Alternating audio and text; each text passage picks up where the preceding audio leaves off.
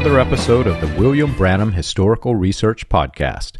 I'm your host, John Collins, the author and founder of William Branham Historical Research at william-branham.org. And with me, I have my co host, researcher, minister, and friend, Charles Paisley, the founder of ChristianGospelChurch.org. And today, we also have our very special guest, the author of La Secta Perfecta and the expert on Colonia Dignidad, Carlos Basso. Together, we're examining the history and the intersections in history between William Branham and other key figures that either influenced or were influenced by the post World War II healing revivalists.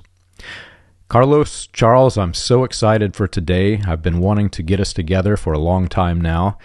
And um, last week, Charles and I were going through the history of Colonia Dignidad, and we basically skimmed the surface. We went through some of the history of Paul Schaefer, you know, during the time he was in the Latter Rain Revival working with William Branham and um, some other key figures, which we'll discuss in this episode. And we talked about his transition into South America, the reasons why, and how the colony was established, etc. And once in the colony, we we gave a you know high level overview of what happened at Colonia Dignidad, but our level of information obviously is nowhere near what you have, uh, Carlos. And I thought it would be good to bring you on the show so that we could have our listeners hear directly from the source of the historian of Colonia Dignidad. So I'm so excited for this episode. I'm so excited to have you on the show, and uh, thank you for joining us. I'm I'm sure that our listeners are going to be very very surprised at some of the things that you have to say. Yeah, of course.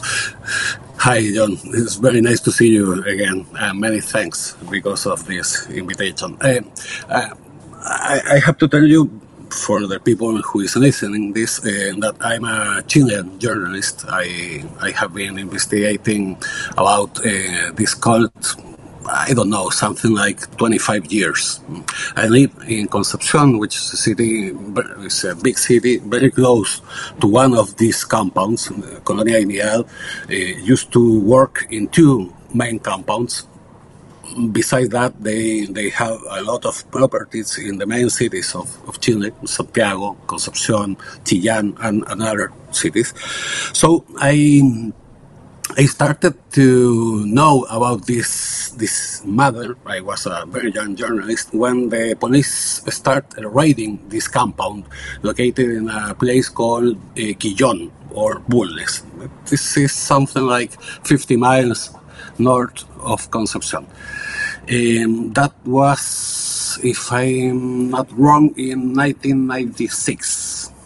And when when I started to to cover this for the the paper I was working in in those days, I was amazed with the, the things I saw, the things I I heard, and uh, so I said uh, this has to be investigated in, in, in a very much uh, long way, and I started to to connect the interviews with a lot of people, people from inside the colony, people from outside, with investigators, with lawyers, with politicians.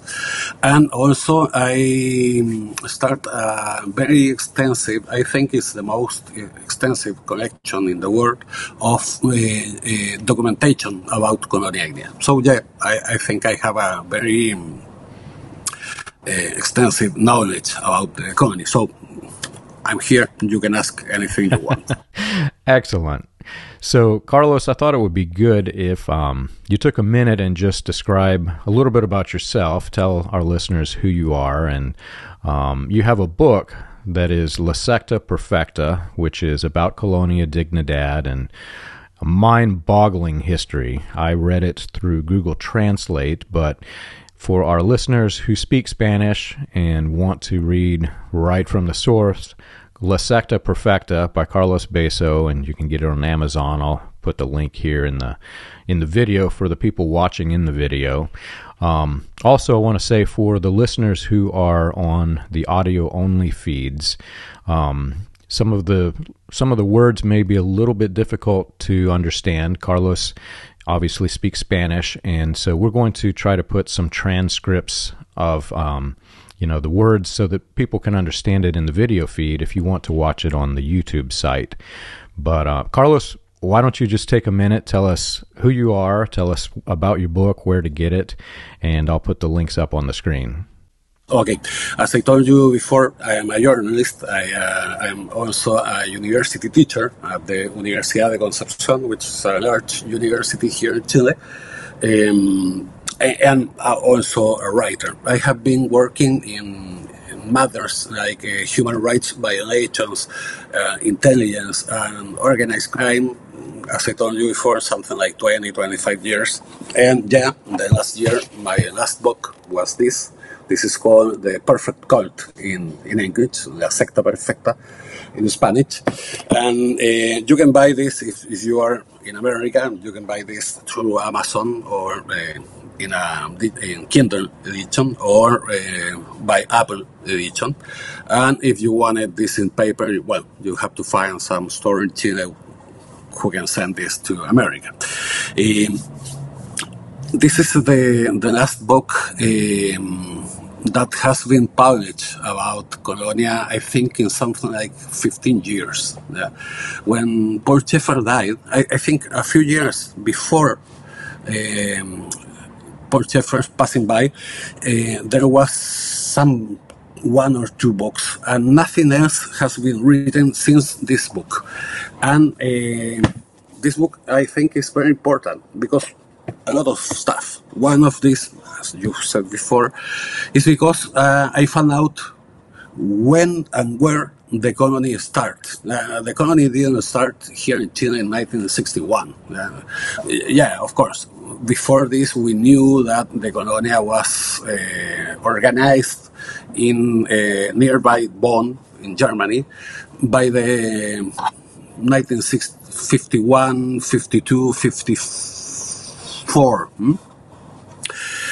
But the, the real date is 1955 when Paul Schaefer met with William Branham yeah, in Germany, when, as you know very much, uh, Branham went to, to, to Germany for something like 10 days. Yeah, and Paul Schaefer introduced himself to Branham, saying, Hey, I got a lot of very young people with me, and we can do the security security matters, security issues for you. We can be something like your bodyguards.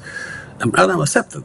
Uh, this was told by people which I interviewed here in Chile, and this this this this uh, this meeting with Adam was something that never, no one has ever spoke about it. I found this in a very, very weird. I, I sent you a copy about this. A very weird statement made by one of the closest uh, friends of Schaefer, a guy named Gerd, uh.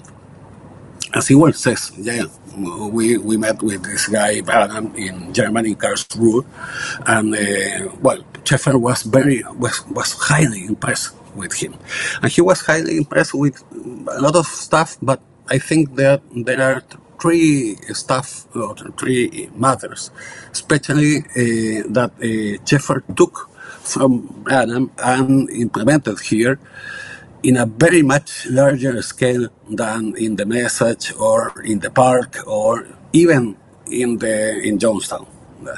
One of these was the idea taken from Alan about uh, creating something like an FBI inside the, the compound. Adam, as you know, brags himself saying, I have this tape boys, I have this uh, little police uh, unit inside the, the, the cult. Schaefer not only copied the, the, the idea of taking a, a, a pictures and sounds every day in every moment inside the colony. But he also managed to interview all of the communications from, of the people inside the colony with the, the relatives of them in Germany or here in Chile also. Uh, and he also uh, used to to use this the, the, the, information he got from this to make something like called intelligence uh, cards. Uh, he created a real intelligence agency. Uh, that is why I, I, I said to you, he went very much far than William Branham. He, he has inside the colony an office only devoted to uh, collect and systema- systematize intelligence or information about the people inside of the colony and after a few years of everyone in Chile. The university I work in uh, was almost all, all, all, of the people in the, I, am talking to you about 45, 50 years ago, all of the people, the students, the teachers, was uh, in, the, in those files. Uh, and in those files you can find, uh, I don't know, people who work in the docks in the port here in Concepcion, people, uh, teachers, people from the Jew community. Uh, Schaefer was obsessed with the Jewish people, people from the Freemasons, people from the the artists, uh, from the I don't know singers, uh, actors, actresses, uh, politicians, people from the police, from the army, from the navy, the air force. Everyone in Chile was in those files. Everyone who was one, who was something that Schaefer thought that was a friend or maybe an enemy. Hmm? Everyone was in those files. And also, after the coup d'etat in 1973, when Pinochet uh, took the power, um, Schaefer got, got in, in, in, a very, very close touch with DINA. DINA was the, the name of the secret uh, police created by Pinochet, something like a Gestapo. Hmm? I think even more brutal than Gestapo. Uh, Dina was a very, very, very sadistic uh, secret police. Carlos, since you and I spoke, Charles and I have continued to dig because that's what we enjoy best. And um, we started looking into, you know, more about Paul Schaefer, more about William Branham, um, Ewald Frank, which we'll be mentioning later in the show. But we wanted to learn more about how all of this came to be. And we discovered that one of William Branham's campaign managers, Baron William T. Frary von Blomberg, who sponsored William Branham's tour through Germany, was also a adopted cousin of Werner von Blomberg, and Werner von Blomberg was the defense minister for um, Hitler during World War II. So there's some significant ties here. And um, while while in the midst of this research, Charles discovered that William Branham's security team in Germany, which would have included Paul Schaefer, um, now that we have the information from your book, they ran into some unusual situations there in Germany. And Charles, why don't you just take a minute and tell our listeners um, and bring Carlos up to speed on what we found so that we can just dissect this a little bit further. Sure. So von Blomberg, who sponsored those meetings that Paul Schaefer was at with William Branham in 1955, he was first cousin uh, through his adopted parents to the um, Werner von Blomberg, who was the German defense minister during World War II. So he was the head of the Nazi army, actually, his cousin. And so there there was though some interesting thing that William Branham told on tape. And and the story is it's a to me it's an unusual story. I, I, I'm not really sure exactly what to make of it. But William Branham claims that while he was in Germany, um, at, at Karlsruhe holding those meetings with Paul Schaefer, that some kind of an incident happened where certain people tried to attack him. He called them spiritualists uh, at the hotel where he was staying in Germany, and he claimed that his that there were people who had to step in and defend him from these attacks against him in Germany, and you know, being able to connect the pieces together, it would seem like that would likely be Paul Schaefer and his church was actually involved in some sort of an altercation um, during those July 1955 meetings. It's kind of a interesting thing when you examine William Branham's statements regarding it and consider that that could have been Paul Schaefer he was talking about. Yeah, of course, it could. Paul Schaefer was always involved in physical fights, so yeah, he may be the one. Uh, maybe he was another another people, but yeah, everything seems to point in that direction. Uh, coming back to von Blomberg, I think it's very very interesting the, the connection, but Colonia Dignidad always says that they were not Nazis. And yeah, of course, of course, all the Nazis says I'm not. An, and yeah, they they were Nazis. But but but Schaefer has one very very unusual problem with the with the Nazi stuff, and that problem was Jesus. Jesus was a Jew. So, so the, the, the hate, the hatred of, of Jews was something he was was never able to to I don't know how to say this in English to match up with his political views. Uh, his political views was uh, against know, the uh, all everyday uh, how do you say predicts um, the prayers the, the everyday prayers he gave to all of his people. But if we go to the Nazis, to the Nazi um, uh, touch in, in Colonia, well, uh, Schaefer was a very young guy when the the war the, the war started. He was something like 20, 21 years old, uh, or or less. He was uh, recruited by the the Wehrmacht, the army, uh, but he never went more than a corporal. Mm? He was a very low rank guy in the in the army, and um, you have to know that he was a very uneducated guy, so he was there was no chance to be to become an officer, and he lacked an eye when he was uh, when he was a, a, young boy, he lost an eye in a, in a very weird incident when with a friend. So he was a blind guy, and, an almost blind guy for the army. That's nothing very good. The connection, the the, the, the weird connection of Schaefer, mostly goes by another side. When he when he came to Chile, he was he was already one a very good friend with a former SS major. This guy was Gerhard Mertins. I think they they never went, went in touch in the war. They met before in Germany. Mertins, if you know, and I think you saw this in the book, Mertins was in the 60s and 70s and even the 80s years one of the most important weapons dealer in the world. And Mertins was a very, very, very, very close to the BND, to the German BND and the American CIA.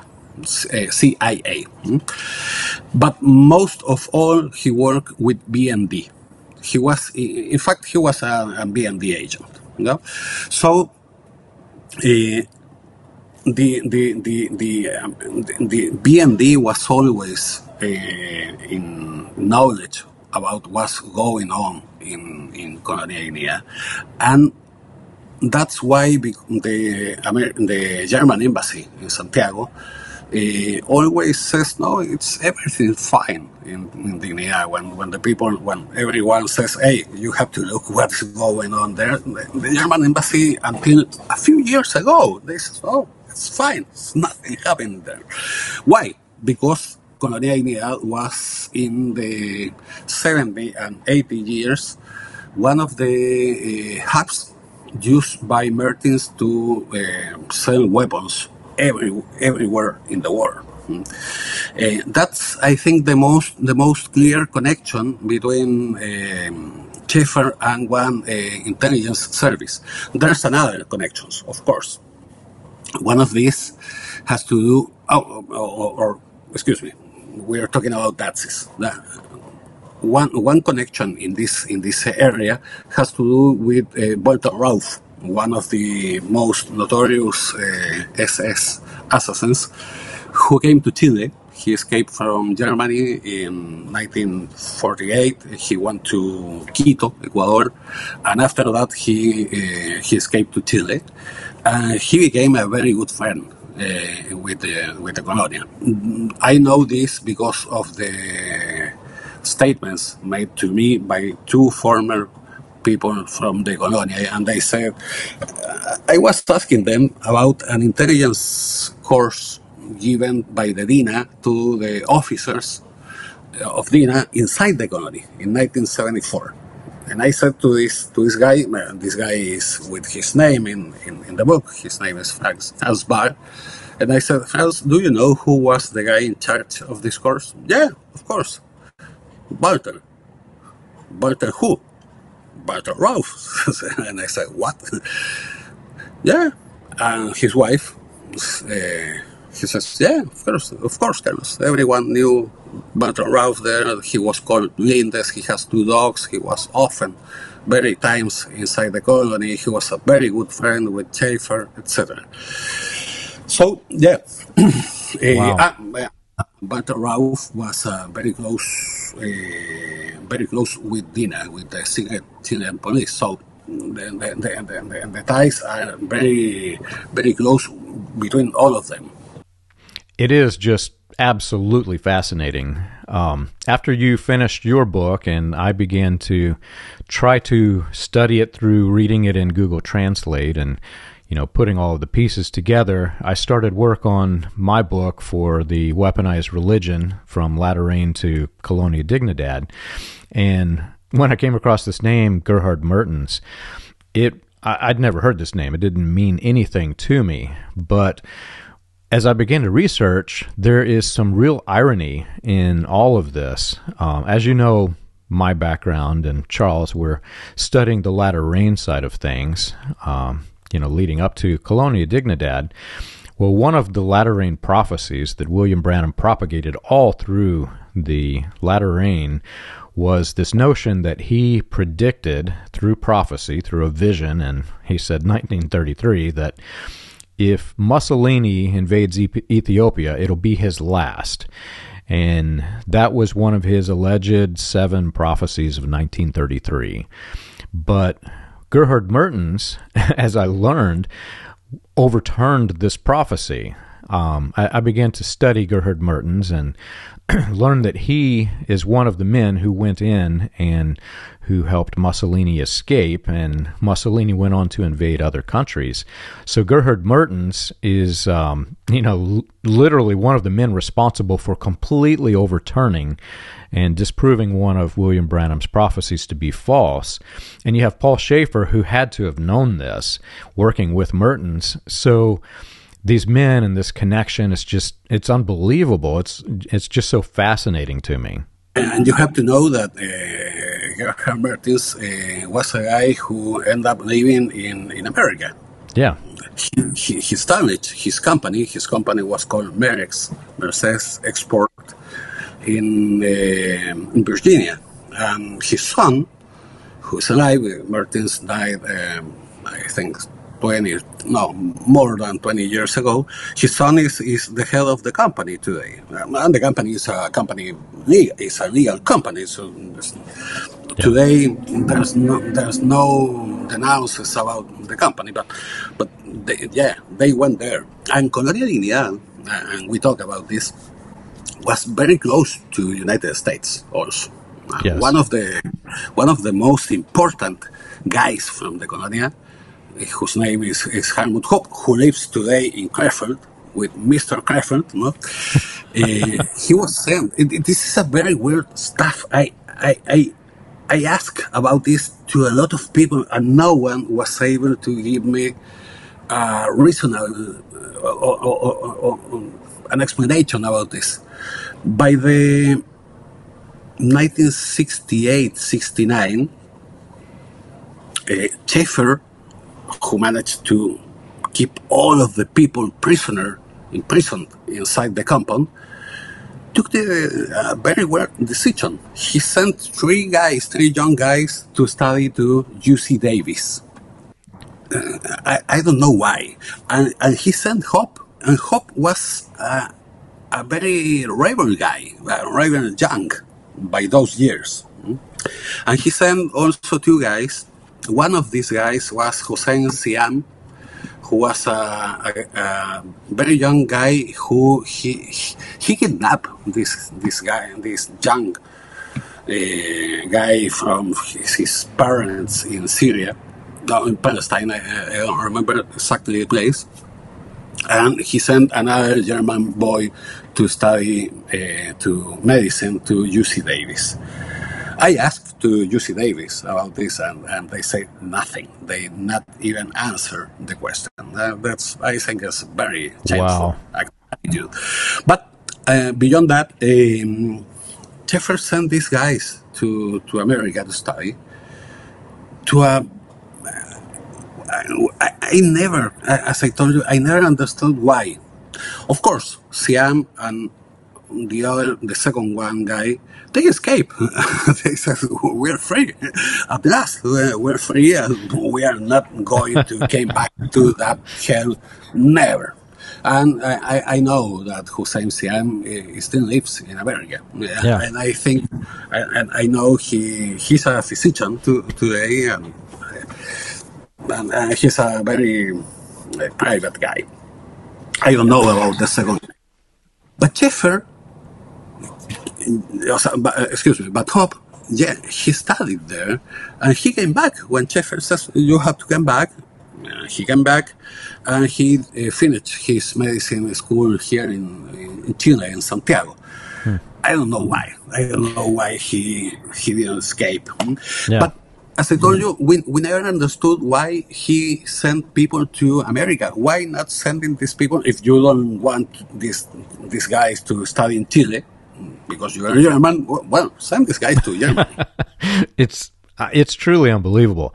You mentioned UC Davis, and you know UC Davis is in California, and to the people in the latter rain movement that were connected to Branham during the later years, Branham has this prophecy that this California is going to sink, Los Angeles is going to sink, and so California is kind of off limits if you're in the latter rain and you're on the William Branham side of the latter rain because you don't go there. You're going to die, right? If California sinks and Los Angeles sinks and the area around it, well, UC Davis is, you know, it's just right here. It's not it's not like they're going to Arkansas or New York or someplace where it's safe. They're going right to where the destruction is going to hit. So it's it's just kind of unbelievable that that's the place that they chose. If you know what I'm saying. And another point, uh, Gerhard Mertins did have a very nice house very close to UC Davis. Wow, I did not know that. No, I, I, I, I knew that very, very short time ago. Mm-hmm. So, so, yeah, you have this, but I have to tell you another, another thing. They, they not only send these people to America, they travel a lot to United States. Then, not, not Schaefer, Schaefer was only in Chile, but the people beside Schaefer, uh, his as, as if, if, you want to call these guys uh, in some way, his his his officials. Uh, there was a lot of traveling to United States, and there was a lot of money that Colonia Dignidad hired in. in in the Chemical Bank, in banks in New York, and in, in, one bank in San Francisco. I have never got the name of the bank, and they even even got an office in downtown San Francisco, Colonia Dignidad. So really? Why? Why? Why? Yeah. Why is interesting? Why? Why? What was so interesting for for these guys in America? The, uh, as you said, the, the, the land of the sin, no? Yeah, the sinners in, in San Francisco. No, the, exactly. And, you know, Charles and I, during the course of the podcast, as I mentioned, we've been studying British Israelism merging with Christian identity. And you remember back in the 1960s, whenever this was exploding into the race riots and the fight for civil rights, Well, William Branham was on the side of the anti civil rights movement, wherein he's predicting this end of days race war. And because he has these alleged 1933 prophecies, he ties it to Russia invading the United States, the United States going to be completely destroyed, and communism is going to rise up, and they're going to basically, the communists will invade.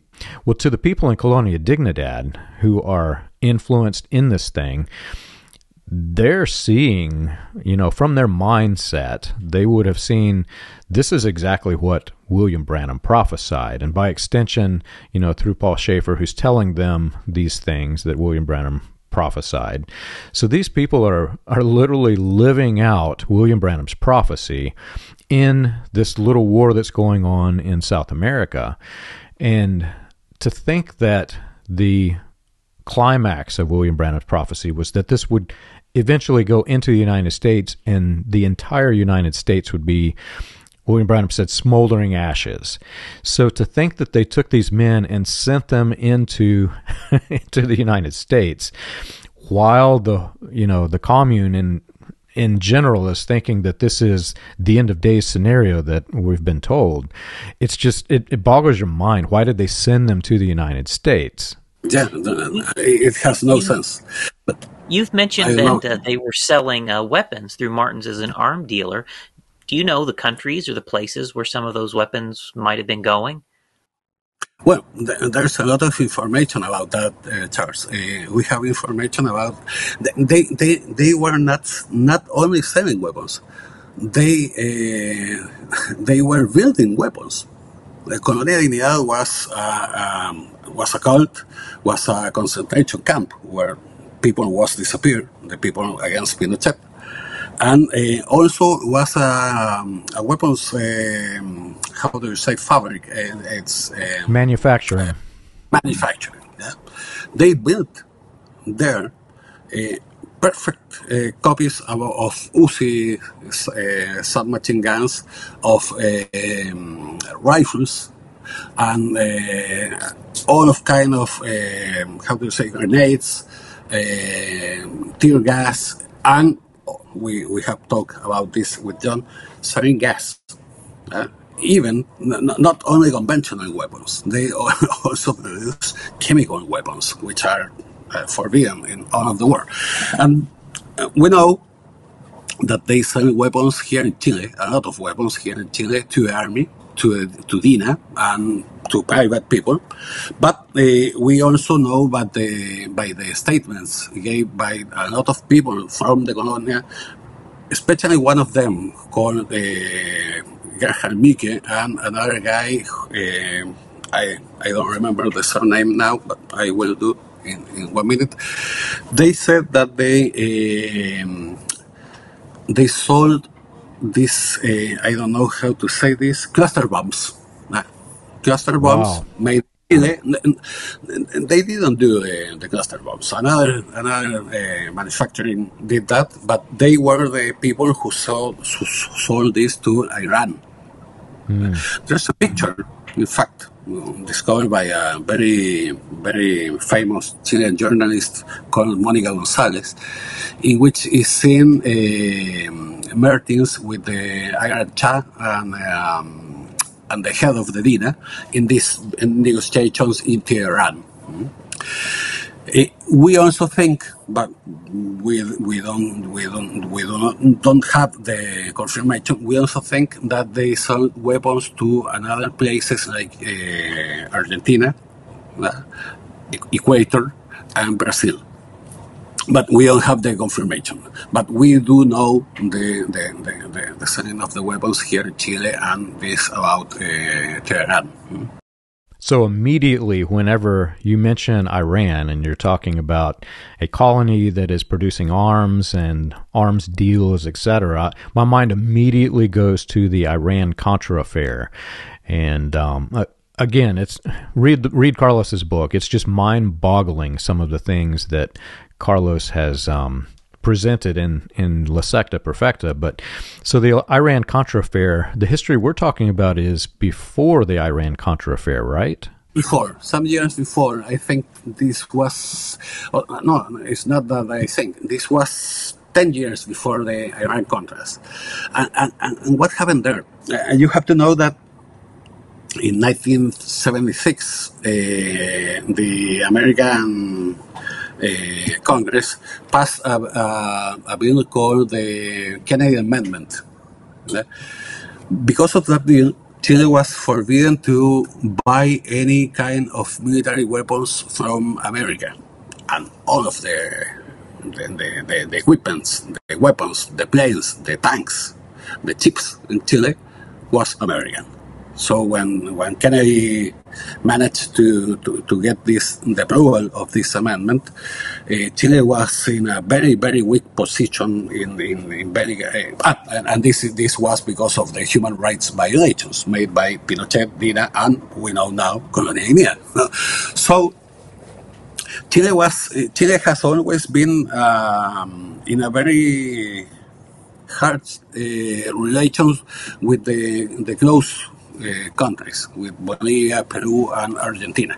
And by those years, we we was in in the brink of a war with almost with, with at least excuse me with at least Peru and Bolivia. So Pinochet was in a very very high need of weapons, and that's why in 1976 seven they used Colonia Dignidad to to to, to buy and sell weapons in everywhere because of, of two main uh, reasons, one or, or, three main reasons. One was Mertins. Mertins was very close, as you know, with with um, as, we, as we know with um, with Schaefer. Second, Colonial uh, was a humanitarian. Even even it's a joke this, but was uh, in legal. Um, terms, Colonia was, um, how do you say this in, in English? Humanitarian aid? Humanitarian aid, yeah. So they didn't pay taxes in borders, so they, no one ever um, uh, opened a box from, with medicines to Colonia. So uh, they, they, they used to uh, send from Germany and from America a lot of stuff to Colonia, and no one ever saw inside the boxes what what was in there. And Colonia the, the, the main compound, it's from the Chilean Central Valley to the America to the Andes. Uh, by the other side, you have Argentina, so you can go by foot to Argentina, and there's no border, there's no police. It's um, it's not very easy, but you can do it. Schaefer, in fact, when he escaped from Colonia in 1997, he took a plane and he went to the Andes foothills and landed in Argentina. It's really so you can you can. Uh, sell anything or put anything in Argentina or from Argentina to Chile throughout Colonia with with no problem. As I said, and I'm sure our listeners can see it in my face, I'm just bubbling over with excitement to have you on the show, Carlos. Um, there's so much information packed into your book that each each paragraph could be another book in of itself and there's so much between the lines that I have questions about. Your book raised more questions than it gave answers. One of them, which I'd like to explore just a little bit if you don't mind. You mentioned in the book that there were, you know, it was an espionage center and the colony was spying on different places. And in the latter rain version of this race war theology, largely due to William Branham, the communists were going to invade the United States, but also there was a component of it that Rome was going to be involved.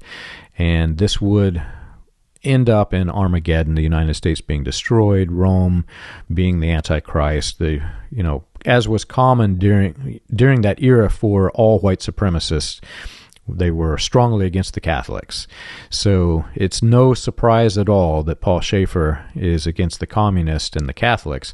You mentioned in the book, though, he was spying on numerous Catholic nuns, which is just fascinating and raise, raises more questions than than I have answers because here, here's this war that's going on in South America, right? And you know, you've got some key figures, key individuals that you would be spying on, but then there's these Catholic nuns, and why is he spying on them?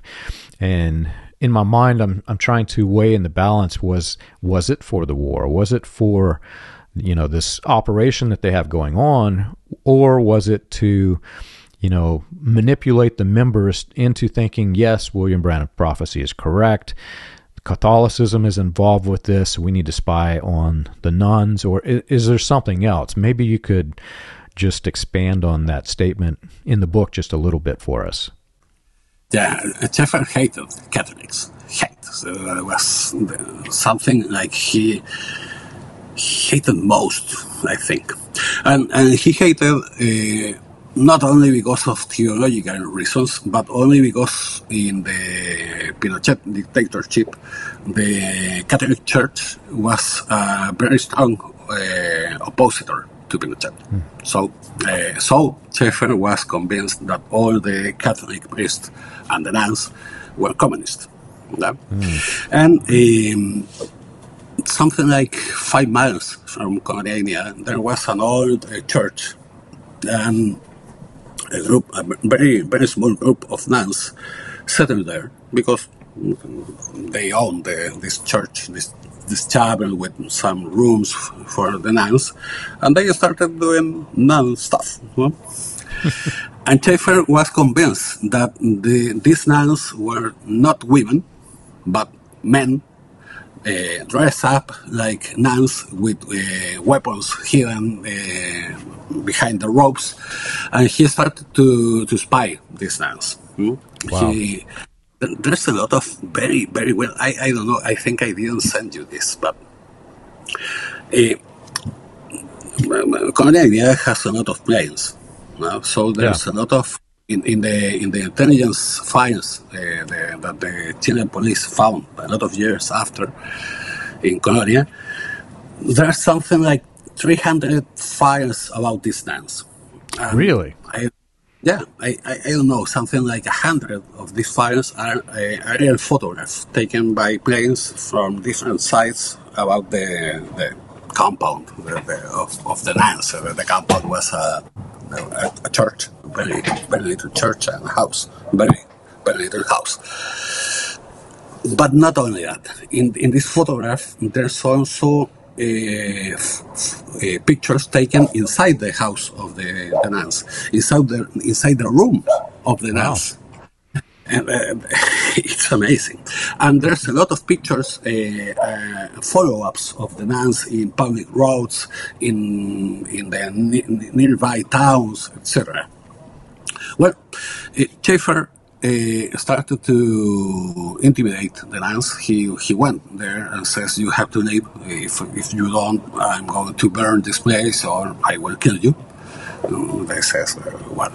The nun says, what, "What are you talking about? Uh, no, you have to leave." And, and this is the same the same thing that they did with all of his neighbors all of the people nearby the colony in, in, in the two compounds the, were uh, intimidated by Schaefer and his thoughts. Um, well, the nuns, of course, didn't leave the place, so uh, a lot of nights the house was attacked with gunfires. Mm? Um, and well, one night the, the place was uh, put in, in flames totally. So when that happened, then the man says, okay, we, we have to leave. But as I told you, this is not the only this, the, the only episode of this this type. Uh, they did this with a lot of very poor people who lives in in the nearby. Colonia, the main compound was um, an old uh, farm, a very huge farm, but when they, they bought this with the money they bring uh, they, they bought from Germany. But soon they started to uh, buy another uh, farms in, in, in, the in the nearbys, and there was a lot of uh, people living in these farms or, or between the, the, the, the, the land they were uh, buying. And these people uh, was treated in the same way. So you have to live. I am not going to live. I have lived all my life here. Okay. The next morning, the house was in fire, so the people was was leaving. It was very, very, very brutal the way they they they, they treated the people, and I think it's there's more. The, the, the Schaefer, as you know, and this is very similar to the park. Schaefer, as you know, was a sexual predator. Was I th- he was a monster. I, I think Right. if you if you want to think of a real monster made man, that guy was Paul Schaefer. I, have never known something like this. He escaped from Germany with uh, about a hundred uh, boys. He abused all of these boys. Uh, Wow. There was no boy who wasn't molested by Schaefer. But Schaefer, unlike boys from 8 to 12 years old, so when this boys was growing up, they was uh, left beside by, by Schaefer. So Schaefer needed new boys. And, and, and all of this, the colony, the, the, the, the compounds, uh, the relationships with uh, Mertins, with Dina, all of this was an excuse to molest childs.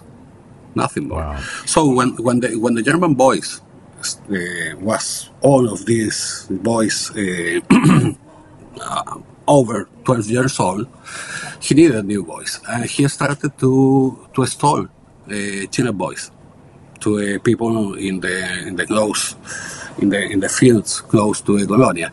They put an hospital in in the colonia, and all of the very I, I, I, as I told you, very poor people. The woman went, went to the hospital when they were pregnant, and many of them was told that the boy has died uh, when they gave, gave birth. But the boy wasn't di- died. Uh, they took the boy, they corrupted the, the local uh, judges to put the boys in the as the the sons of some of the generals of the, the officials of the colonia, and they raised these boys in the same way that the SS raised boys. All of them with no family notions. In the in the colony, it was forbidden to two words: mom and dad. You can say mom and dad. Every, eh, oh, eh, oh, every people about over 18 years old was called aunt or uh, auntie. No That- mother or father. no mother, father, no mom, no dad. That was forbidden. yeah? So these guys were raised. These these children, these Chilean boys uh, were, were raised there. Um, it's something like a chicken farm. uh, Yeah. all together in one in one bed in one um, dorm, and the the, the same things uh, happened with them. All of them were abused, and when these boys was old enough to stop being abused by Schaefer, and I, I I'm talking to you about I'm talking to you about the beginning of the the 90 years. uh, he invented something called the permanent youth, the la juventud permanente, uh, something like a goodwill program for the the people uh, of the of, of- the zone of the province to send the, the their voice there to be fed, to be instructed, a lot of stuff like that. But you can imagine what happened with most of these boys. He was a monster. And he used the William Branham techniques to do that. As I mentioned earlier in the show, Charles and I just explored Colonia Dignidad and specifically Paul Schaefer. We got into some of his background, um, how he connected to the latter rain, how he connected to William Branham. And Charles surprised me just a little bit. Um, I had not really thought through that until Charles and I started discussing. But William Branham presented himself in these revivals as someone who could just peer into the very soul, into the hearts of men. And th- this is a common theme, not just in the Branham sect, but throughout Latter Rain. William Branham had this quote unquote gift that he could discern the hearts of men just like Jesus Christ. And we see people like Jim Jones and Paul Schaefer who are clearly evil minds who are working with Branham. And the part that surprised me, I think, the most was, and, and I just had not thought through it, Charles mentioned the timeline. And according to the timeline that, that Charles has pieced together, and I'll let you talk about it, Charles, um, Paul Schaefer was involved in the molestation of small boys prior to meeting William Branham. So at this point, you've got William Branham, who's the you know the leader of this revival, this latter rain thing, and you've got Paul Schaefer, who he had he had the gift to discern. He, here's this man who's molesting small boys, and the timeline just doesn't really add up if you think of it from a latter rain pers- perspective, or even you know, in today's world, the message, the cult of personality of William Branham. Maybe Charles, if you could just describe that just a little bit further. Yeah, from what from what I have read, looking into it, is that Paul Schaefer's initial um, times that he got discovered molesting children was uh, towards the uh, I think the early fifties uh, when he was in the Evangelical Free Church in Germany uh, which was a Lutheran church, and he was actually expelled from the Lutheran church on suspicions of or or beliefs that he had molested children while he was in that church. Um, and then at that point, he became a you know an itinerant preacher and ended up connecting into the latter rain. Um, and that's one thing about the latter rain is it is a a lot of people who should never have been preachers and who are terrible people are able to become preachers and leaders in the latter rain because one of the things that the latter rain actually prizes itself on is that there's no entry bar to become a preacher or a leader. Anybody can do it. It's just a matter of saying you have a supernatural call on your life of some sort. So it's it's very easy. That's how Jim Jones became a, a minister and so forth. And and other people who were rejected as, as preachers from other organizations would find their way into latter rain. And some of them, like Paul Schaefer, were terrible people, uh, yet they found prominence and acceptance in Latter Rain. It, it's really sad. Um, yeah. Let, let, me ask you a question about uh, Mr. Krefeld. Um, okay. So I, yeah, I, I, I have I have really enjoyed uh, the documents that you shared with us. I, I, translated a lot of them and read through them. And can you talk about uh, this Mr. Krefeld, who was you know someone who lived in Germany? What kind of support do we know or do you know that he was providing to Colonia from Germany through the years? What kind of activities was he involved in um, with Colonia?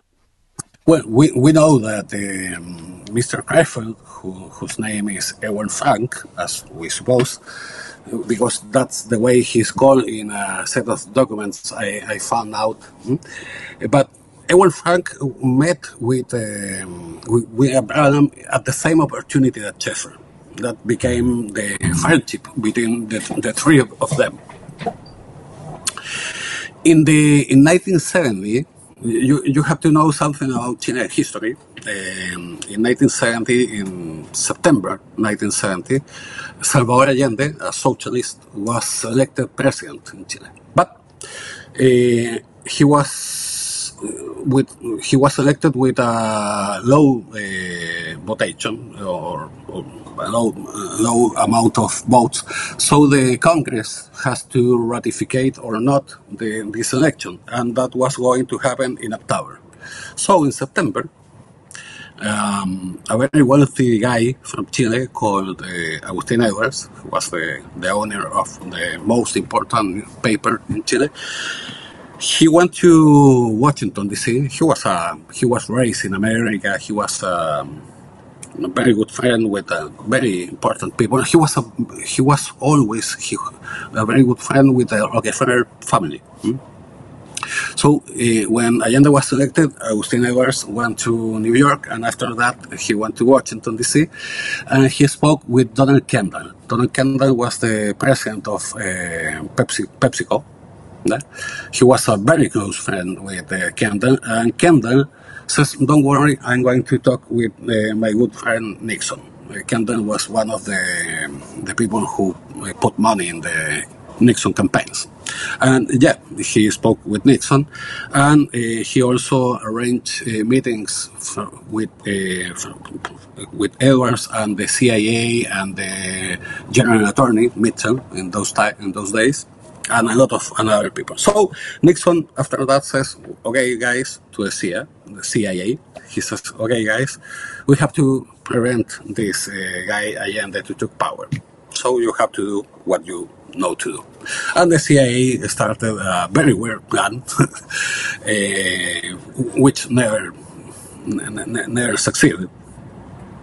In fact, it, it, the, the only consequence of this plan was a, a major assassination. They, they killed China people, but with American guns, they uh, finished up uh, killing the, the head of the Chilean army, uh, General, the General Schneider. In this time, in, the, in this, I don't know, 45 days between Allende is elected and Schneider is assassinated, Colonia Dignidad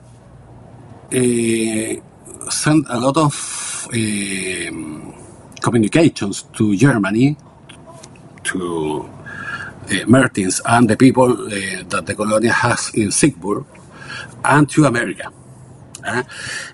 What what what what was they doing? They was getting guns. They they was involved in those days, 1970. They they arrived nine years early to Chile, but in 1970 they they they knew the the plans to avoid uh, the assumption. Uh, there's a document who says uh, that they knew even that Edwards was in America that was a very secret travel. I found out about the, that travel, I think, 10 years ago with, because of a CIA declassified document. No one else in Chile knew about this travel, and now we know that Colonia Dignidad knew about this. The, the, the, the, the, the, file, the document, the, the, the letter from Colonia Dignidad says, yeah, and, and Edward, they said Edward in Spanish, Eduardo. Yeah yeah, Edward is in America and he's going to stop this. Uh, but if he he's, not just uh, he, this not happen, we have to be prepared to fight communism, and we need weapons, and we need a good, very good friend, Mr. Krefeld, to help us.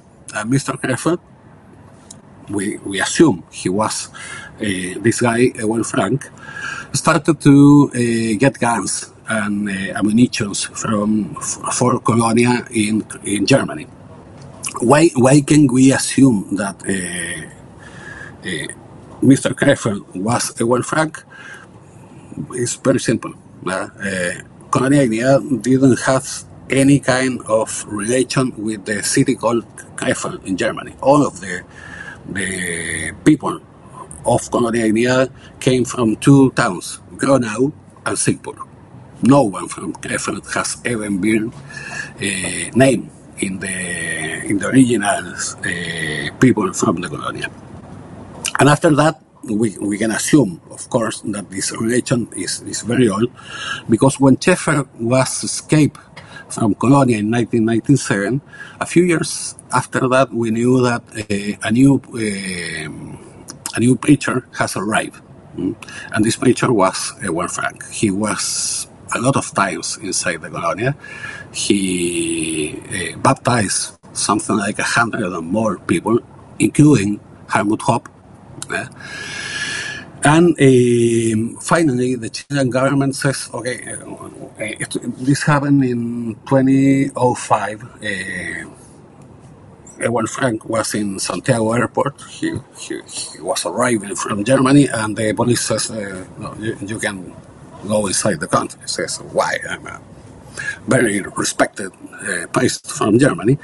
And the police says, oh, oh, I'm sorry, but the computer says you you have been banned to uh, get inside the country because of the uh, Interior Ministry. Hmm? Um, he, his lawyer put a, a judiciary action, an amparo recourse, uh, habeas corpus, and uh, the Chilean justice took nine years to, to, to solve this.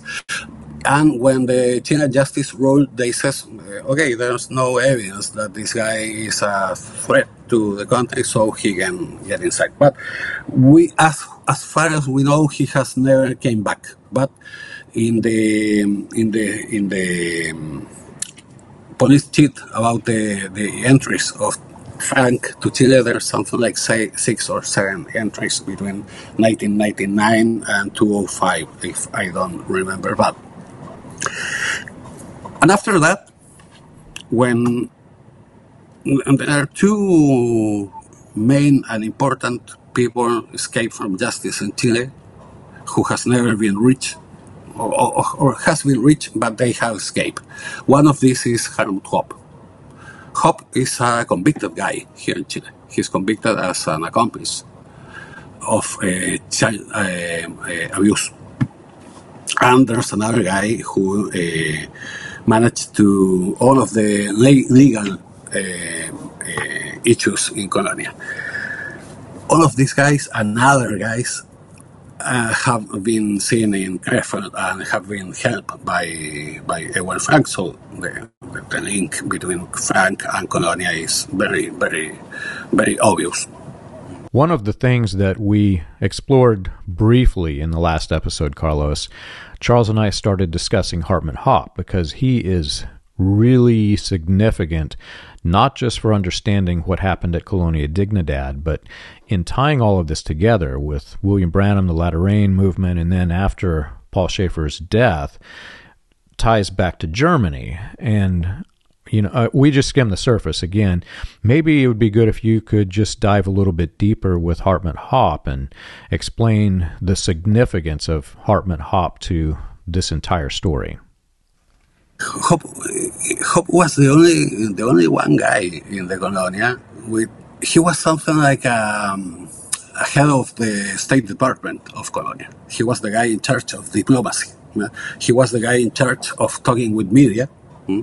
He was the guy in charge of talking with politicians, with ministers. But he also did a, a lot of very weird stuff. Um, you, you, you, I don't know if, you have heard about. Oh, well, it's it's mentioned in the in the book.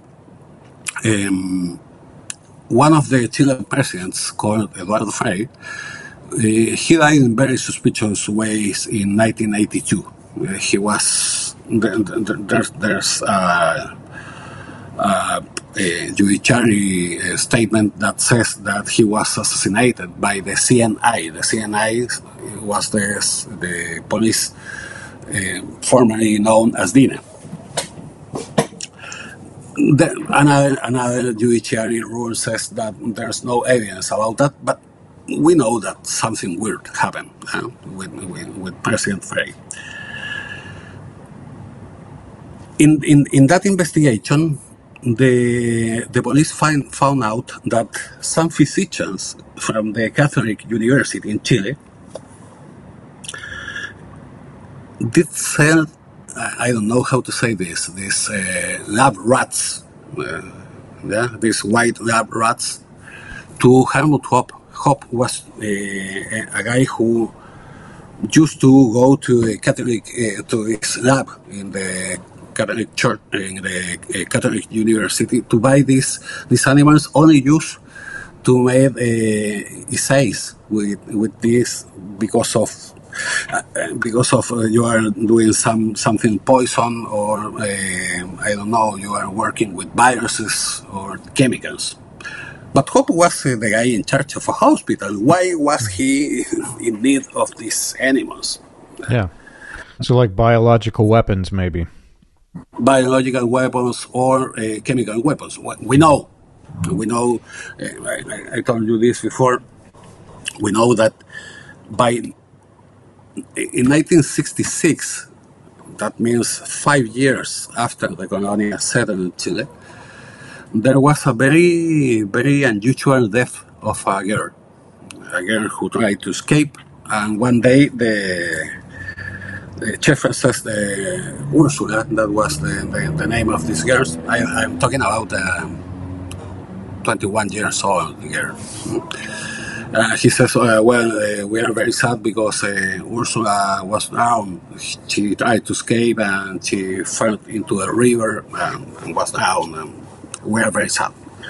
But the people in the colony knew that the, the, the river, he says Perquilauquén, which is on the side of the colony, you, you, you can see the, the, the, river from the main road, was this was in summer, and the, the river was not more than 50 centimeters high. So no one can down there. Uh, was very. Uh, and um, the, the, the, the, old people in Colonia says, and, and, and, when, when I have talked with a lot of sources from the Colonia, from the, the, the investigators, everyone says she was killed with sarin. And there's uh, another episodes after that of people killed with sarin. So they they produce this chemical before Dina. Dina also produced sarin and they killed people also with sarin. And we know that by 1997, Colonia still has sarin gas in the in the compound. They they send two young guys to Santiago to kill one lawyer with uh, sarin. Well, they didn't find the lawyer. They, they, uh, these guys. This this was in the um, in the, in, in the last days of the colonia. So the guys who sent to Santiago, they had never been in Santiago. Santiago is a seven, seven eight million people uh, city, so very, very uh, huge city.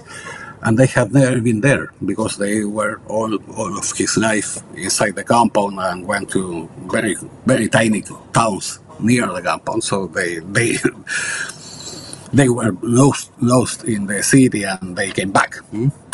But uh, yeah, they, they confess after that we, we went there with a bottle of sarin gas. This is, I mean, this is really amazing stuff. I'm, I'm just fascinated listening to everything that you say.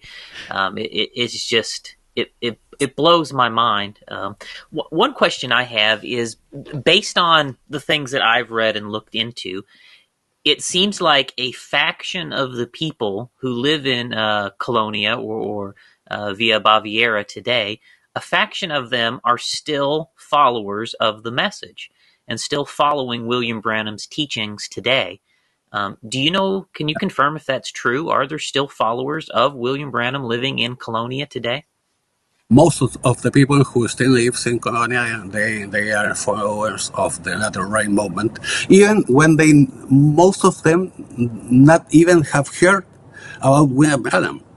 Uh, Schaefer took these these ideas, these uh, these techniques of uh, mental control and, and, and, a lot of stuff, and says uh, these are my ideas.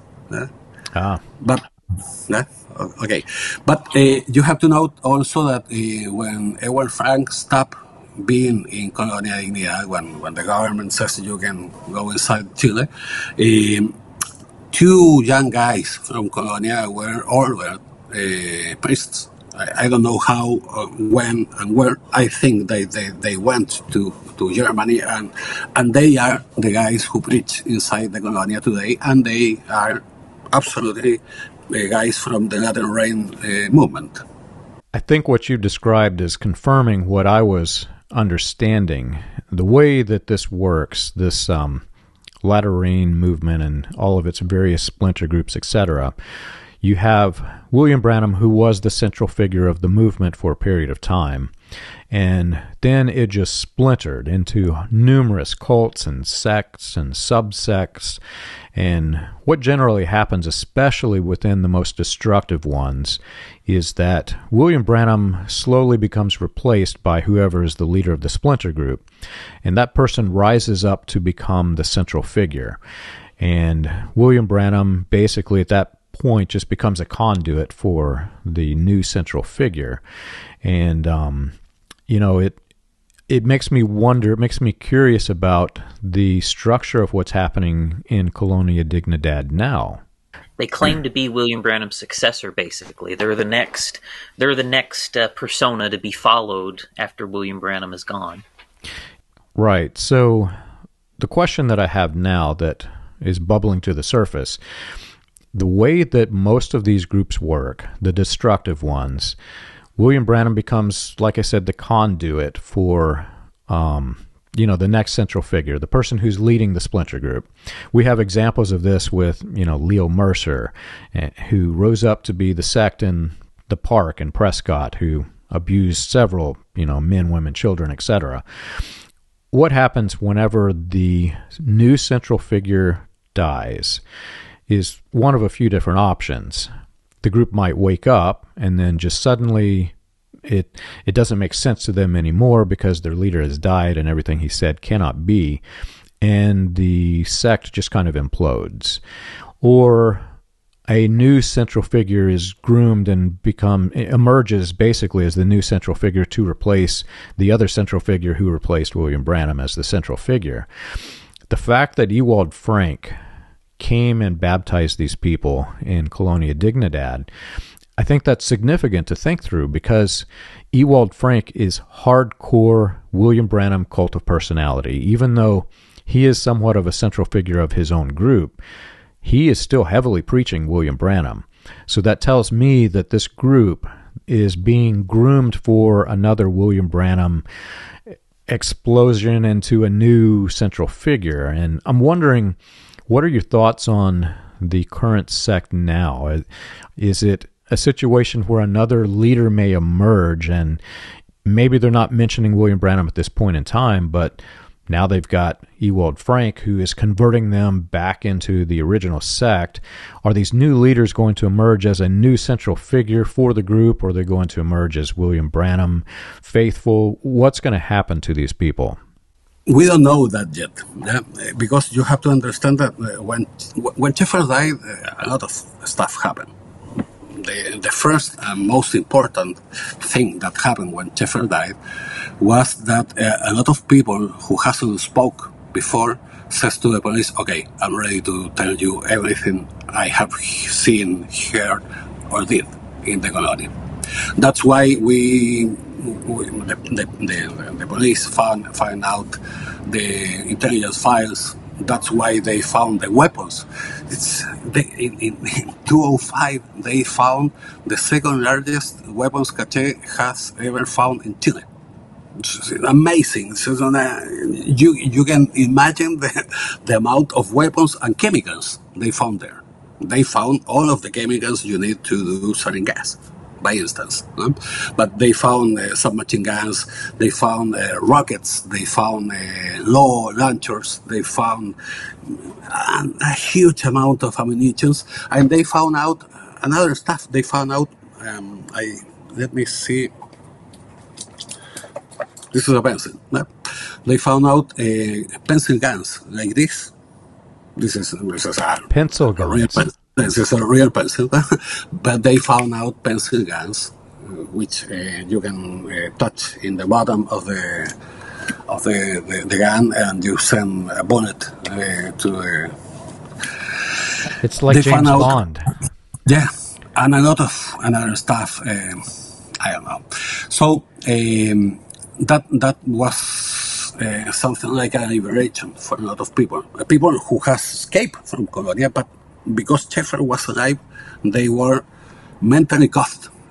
Even yeah. even when they, they, they was out, they, they were living in Concepcion, in Santiago, or, or in Germany, or other places. They, they, they, they was not able, they were, excuse me, not able to say nothing. But when Schaefer died, they says, okay, this is the moment I can I can speak. That was, was one one thing. The other thing that happened is that started a very hard uh, fight about the money. The, there's a lot of money who no one knows where is it. Uh, Schaefer, in fact, he, he, he uh, Colonia Dignidad got a, a, lot of money because uh, there was a, a a lot of uh, income sources.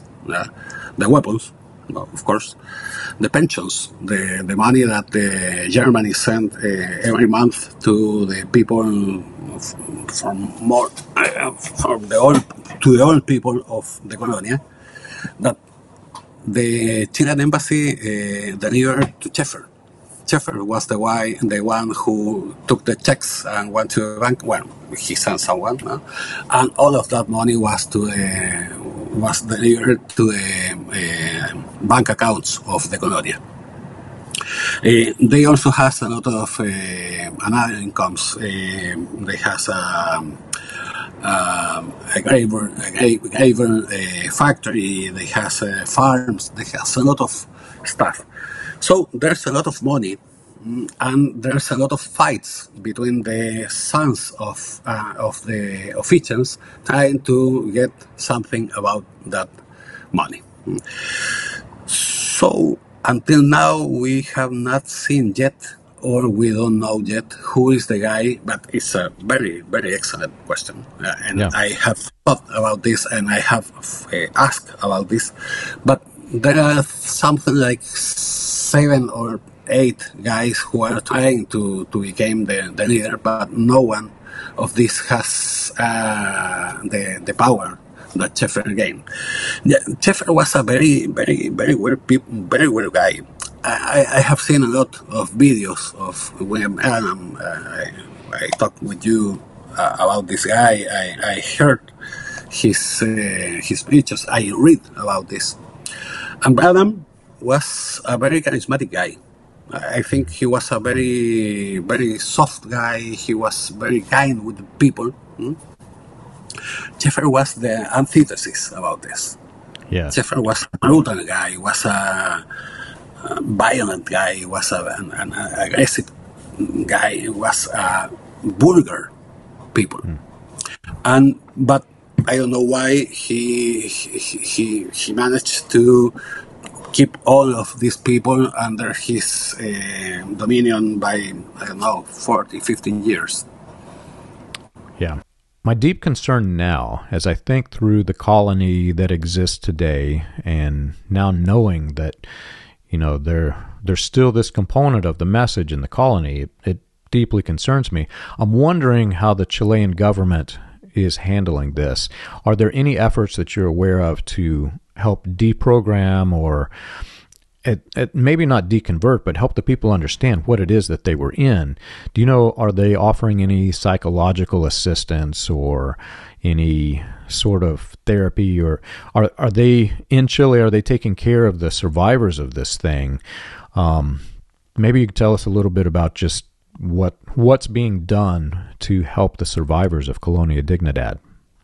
No, the, the, the, these people is in a very, very bad situation. Uh, most of the survivors who has been in Chile uh, are almost abandoned by the state. Most of them have some very low, uh, we here in Chile are called pensiones de gracia. It's something like um, like a bonus that the state give you every month, but I don't know, something like uh, 200 $300 by month. Chile is a very expensive country. it's not very cheap to live here. I think it's the, the, the, the cost of, of living here is very similar to the States. So how do you live with, with that money? It's nothing. And uh, there, there are no uh, state programs to deprogrammate these people or to help them to integrate into the Chilean society because you have to understand that uh, I, can tell you this with, with name. I, I, I, have interviewed a lot of times a guy called Dieter Scholz. Um, when, when you, you hear Dieter Scholz, you think of a German. Dieter is a Chilean guy. Uh, he was kidnapped when he was born. Uh, he was uh, raised in, in Colonia he was forced to work from six or five years old until he escaped from colony when he was 40. Uh, his back is broken because of the heavy weight he used to lift every day. Uh, he was he was the one who told me that the nights was uh, the worst uh, moment every night, uh, every day in the in the child's life because uh, Schaefer was obsessed with the the genitals and with masturbation. So the the guys who who was inside the, the, the dorm of the boys was all night looking for someone who was touching himself. And when they find out a boy, I don't know, touching himself, or they believe he was doing that, uh, the boy was uh, thrown out of the bed, he was uh, uh beaten very hard.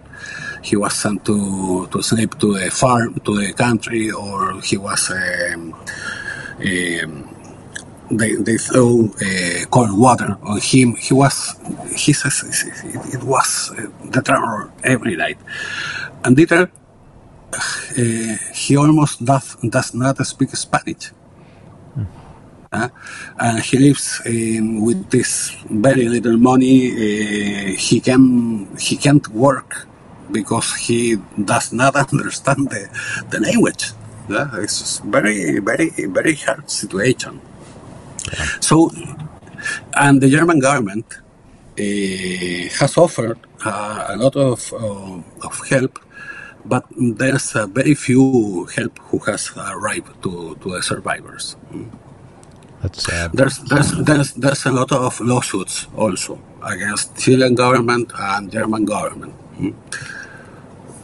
Wow. Seeking for seeking for uh, some some kind of reparation.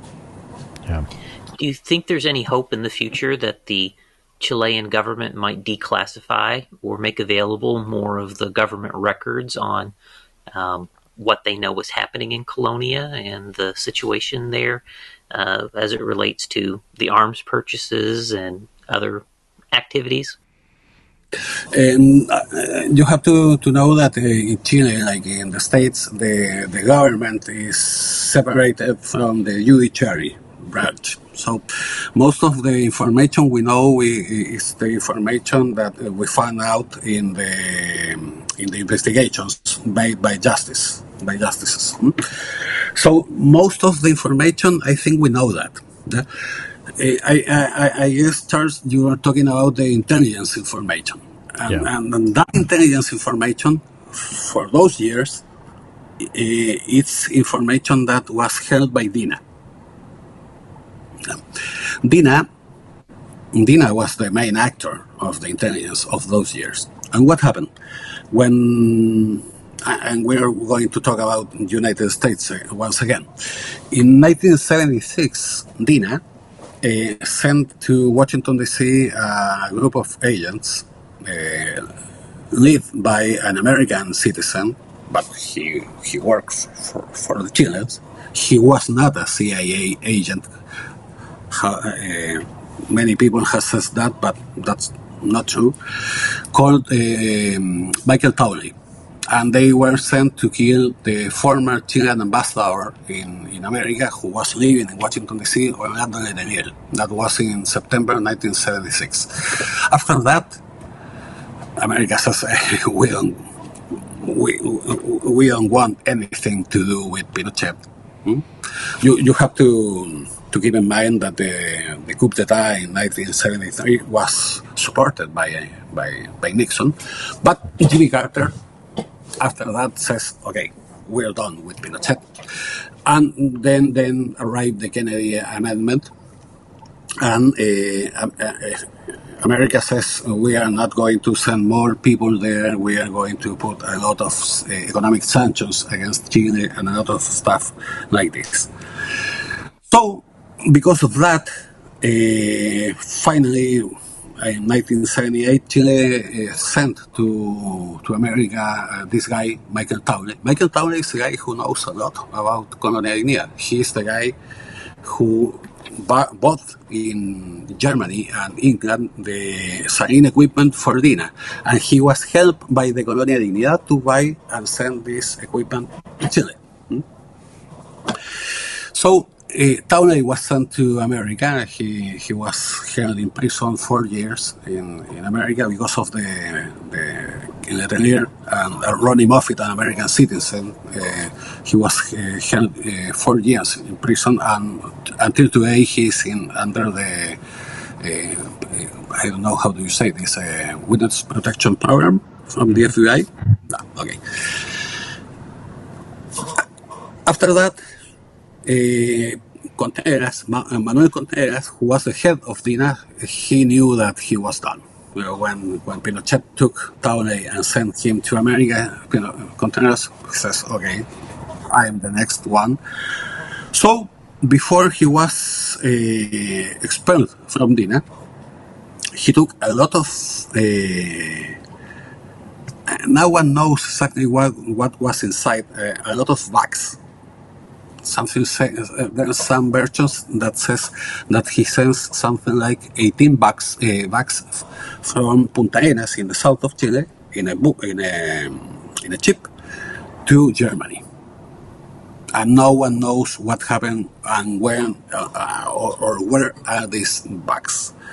Uh, we know, or, or, we think we know, that uh, these bags were sent to Siegburg, to a Colonia Dignidad uh, compound in, in Germany. And we think, when I say we, I, am talking me and a lot of people who has investigated this, including people from the police and our journalists. Eh? We think that the these bags contain all of the intelligence files from uh, from DINA. Mm. If we find someday those files, yeah, we are going to know what happened uh, and we are going to be able to answer the Charles question. But until that, I think there's no hope, Charles. I'm sorry. Well, Carlos, this has been incredibly fun and exciting for us, and I think everybody can see it on my face. I could continue this conversation probably for the rest of the day, but um, wanted to just thank you for your research and all of the help. You have no idea the number of people that you have helped globally by presenting this research and making this connection between Colonia Dignidad and the latter rain and to extension William Branham and all of these these different splinter groups. Um, I began researching Colonia Dignidad years ago, and I came across the name William Branham, but I really could not put all the pieces together until I came across your book, La Secta Perfecta. And, you know, when we started talking through some of that as you're writing the book, I was starting to just you know, skim the surface of putting all the pieces together. And I just want to say thank you for your research and on behalf of everybody who is working with us and interested in our research, I, I wanted to say thank you for all of the work that you've done. Yeah, I, I, I also only want to, to thank you, John, because of all the help you gave me when I was investigating the book. And I have to, to say that I, I was very amazed when I found out the, the relationship uh, between Schaefer, Branham, Frank, and, and all of the the theological questions that lies uh, beneath this guy. Well, I think our listeners are going to be incredibly surprised because Charles and I we talk a lot, and um, in this episode, I've just been so fascinated with what you have to say that uh, I really it was hard for me to speak. I just wanted to sit back and listen, and I honestly could continue listening all day. Maybe for our Spanish speaking and reading people, if you could hold your book up and tell us again where you can get La Secta Perfecta, and I'll put the link there on the screen. But if you speak Spanish, I highly recommend this book. It will um, it'll just blow your mind when you understand how much has been covered up in these latter rain revivals. Carlos, if you hold the book up and I'll put it on the screen. Uh, as I told you before, this book can be buy in a digital way uh, by Amazon or by Apple. Mm. If you want a hard copy, you you have to buy this in Chile. So it's not so easy. Mm. So if you speak Spanish, I highly recommend La Secta Perfecta. It is an excellent book. I read it through Google Translate, and it was worth the effort for me to put into reading that through Google Translate is an incredibly, incredibly powerful book with a lot of information, mind blowing. If you do not speak Spanish, I have compiled some of the things that Carlos Basso has researched and put into the book, and I have put it into my new book, Weaponized Religion From Latter Rain to Colonia Dignidad. Um, the parts of the book that were relevant to William Branham and the Latter Rain revivals. You'll find them in the footnotes of the pages. You'll see some references to Carlos's book and his research. And though it is from Google Translate, you'll see the English translations and you can at least piece together what he's trying to say through the translations that are in the book. But um, Carlos, I want to say if they if they ever do find these boxes and um, we ever have a chance to go through the contents of what's missing, I would love to have you back again, and we would go through it again and. Maybe if you could continue searching and help identify these boxes so that we can do this again. Of course. I'm, I'm going to, to search for those bags for I don't know how many long time. So you're welcome. Excellent. Well, if you've enjoyed our show and you want more information, you can check us out on the web. You can find us at william-branham.org and christiangospelchurch.org. For an overview of the historical research of William Branham in the healing revivals, read Preacher Behind the White Hoods, a critical examination of William Branham and his message, available on Amazon, Kindle, and Audible. Join us again next week. We've got a great episode coming.